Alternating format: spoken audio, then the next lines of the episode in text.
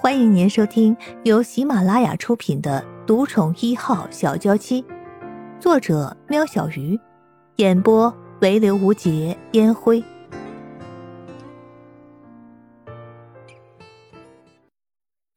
第九十四集，原来没有江磊想象的那么难堪，他不是私生子，不是什么野种。够了，这就够了。该你说清楚了。陆云奇双眼亮晶，动也不动的盯着眼前这个可能是他儿子的人。虽然努力控制着自己的态度，但捏紧了被单的双手已经泄露出陆云奇的期待与紧张。你答应我一个条件，我再说。看来这就是事实了。没有人抛弃他，他没有不堪的身世。只有一对没有血缘关系却爱他如亲生儿子的父母。什么条件我都答应，你快说。你答应的太快了。如果我要陆氏集团呢？江磊不过开个玩笑，却不料陆云奇却在认真的考量着。我可以把我的股份给你一半，那是陆氏集团百分之十的持股。陆安觉本身有百分之三十一。即使他这辈子醒不过来，也够他和伊人几辈子的花销了。我不要你的东西，我只要你一个承诺。钱他自己也会赚，虽然不可能结上陆氏，但衣食无忧绝对没有问题。我答应你，你说，我可能是你那个被绑架的儿子。陆云奇以为自己已经做好心理准备，但没想到真的听到这句话，失而复得的狂喜还是重重的冲击着他的内心。一时之间，倒是不知道该说些什么才好，只能用着双眼好好的看着眼前这个男子。孩子，你受苦了。一颗晶莹的眼泪从陆安觉的眼角滑落。江磊摇摇头：“不，我过得很幸福，有很疼我的父母。”江磊开始解释自己是如何发现他是陆云奇和沐风的儿子这件事情的。说到最后，江磊终于说出他的要求：“这件事，我希望不要再传出去了，也希望你能帮忙把医院对我们做的血液报告做一个销毁或者是造假。总之，不论你用什么方法。”在我同意以前，你必须帮忙掩饰我的真实身份。这个就是我的要求。说是这样说，江磊知道自己永远不会接受公开身份，这么做不过是缓兵之计。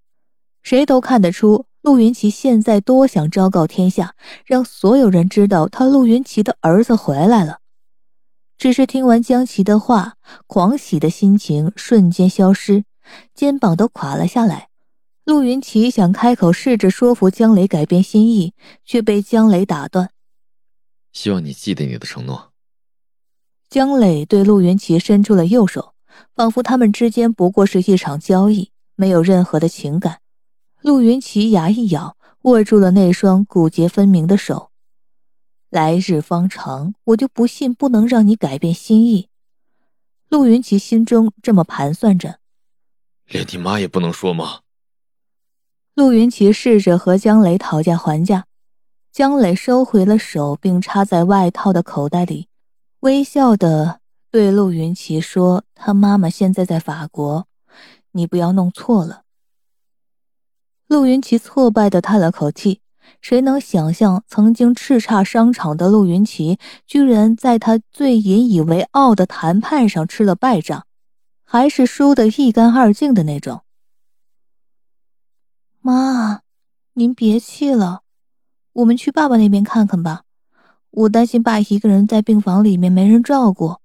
圣衣人好声好气的劝着沐风，谁知道平时温温柔柔的沐风倔起来，谁也没办法说得动。沐风坐在椅子上面假寐，听到陆云奇的名字，不禁火冒三丈。要去你自己去，顺便告诉他，我等他签字离婚。妈，您别这么冲动，说不定是医院检查错了，这样您不是白生气了吗？爸不也是挺无辜的吗？我们就去问个清楚。如果爸真的对不起您，我一定站在您这边。声音人早已不是那个不问世事的小女孩，对沐风的性子也算是了解。如果一味的帮陆云奇说话，只怕今晚沐风死也不会去看陆云奇一眼。沐风何尝不希望是医院检查错了？但这可不是什么乡下诊所，怎么可能会检查错呢？说到底，他就是咬定陆云奇背叛了他，但是二十几年的夫妻情分却也让他犹豫不决。终于在圣衣人搬了台阶儿给沐风下了之后，沐风和圣衣人还有胡子晨来到陆云奇的病房。一进来就看到陆云奇低声的跟江琪不知道在说些什么，直到江琪发现他们的存在，对陆云奇使了一个眼色。让他不要再说下去。之后，江琪便借故离开病房，赶紧安排着老总裁交代的事情。关上门的那一刹那，江琪突然好想哭啊！以后他如果被警察抓走了，这辈子大概出不来了。从之前的烧毁印刷厂、贿赂媒体，到最近的教唆杀人，现在还要让人伪造文书。哎呀，我江琪怎么这么命苦啊！沐风一进门，连看也不看陆云奇，便走到一张单人沙发上坐下，两手抱着前胸，虽未曾开口，但带来的强大低气压压得在场的人都有点喘不过气。陆云奇看到沐风这样生气的样子，实在是心疼极了。小风。我多想让你知道，咱们那无缘的孩子回来了。终究，陆云奇还是顾念着与江磊的承诺，紧咬着牙根，不让自己泄露半句。生意人看到两个老人家，一个怄气，一个欲言又止，他也不知道该要怎么办才好。倒是跟在生意人后面进来的胡子晨打破了这个僵局。陆伯父，您身体好点了吗？您可吓坏大家了，尤其是陆伯母，她真的很担心您。幸好，可能是受到盛雪的影响，一向温柔的沐风居然截断胡子晨的话：“谁说我担心他了？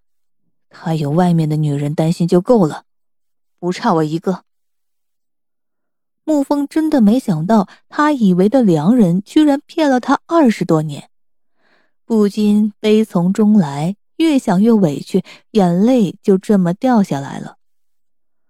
陆云奇怎么会不知道沐风的心情？看到自己深爱的妻子抖动着肩膀，陆云奇一个动作就要翻身下床去安慰她，谁知道一起身又是一阵眩晕，逼得他不得不坐回床上，发出一声巨响。而这声巨响也成功的让沐风把视线转向陆云奇。心疼全写在脸上，但就是不过去看陆云奇的状况。爸，您没事吧？我扶您躺好。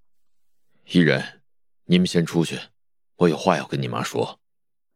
陆云奇在床上躺好后，稍微闭上眼睛，又张开后，开口让圣衣人和胡子辰离开，不准走。你做的丑事，还怕人家听吗？圣衣人和胡子辰是走也不是，不走也不是，站在原地尴尬的对视着。小峰，你误会了，我没有在外面乱来过。陆云奇年轻的时候拼搏事业，再来就是专心的照顾沐风，哪有那个心思在外面拈花惹草的？那江奇是怎么回事？你敢说她不是你和外面女人生的吗？野女人已经是沐风这种教养好的女人所能说出来的最难听的话了。陆云奇说他可以发誓，江磊绝对不是他和外面野女人生的，苍天可见呢。陆云奇突然像个没事人一样发出洪亮的声音：“难道真的验错了？那？”那为什么医生说你们有血缘关系呢？我怎么知道？那时我都昏迷不醒，还是刚刚江吉跟我说的，这肯定是个误会。我已经叫他请医生再去验一遍。你相信我，我从来没有做出过什么对不起你的事。指出了这个必须隐瞒的事实，像是算好时间似的，将其带着一干医护人员浩浩荡荡的走进陆云奇的病房。听众朋友，本集已播讲完毕，下集更精彩哦。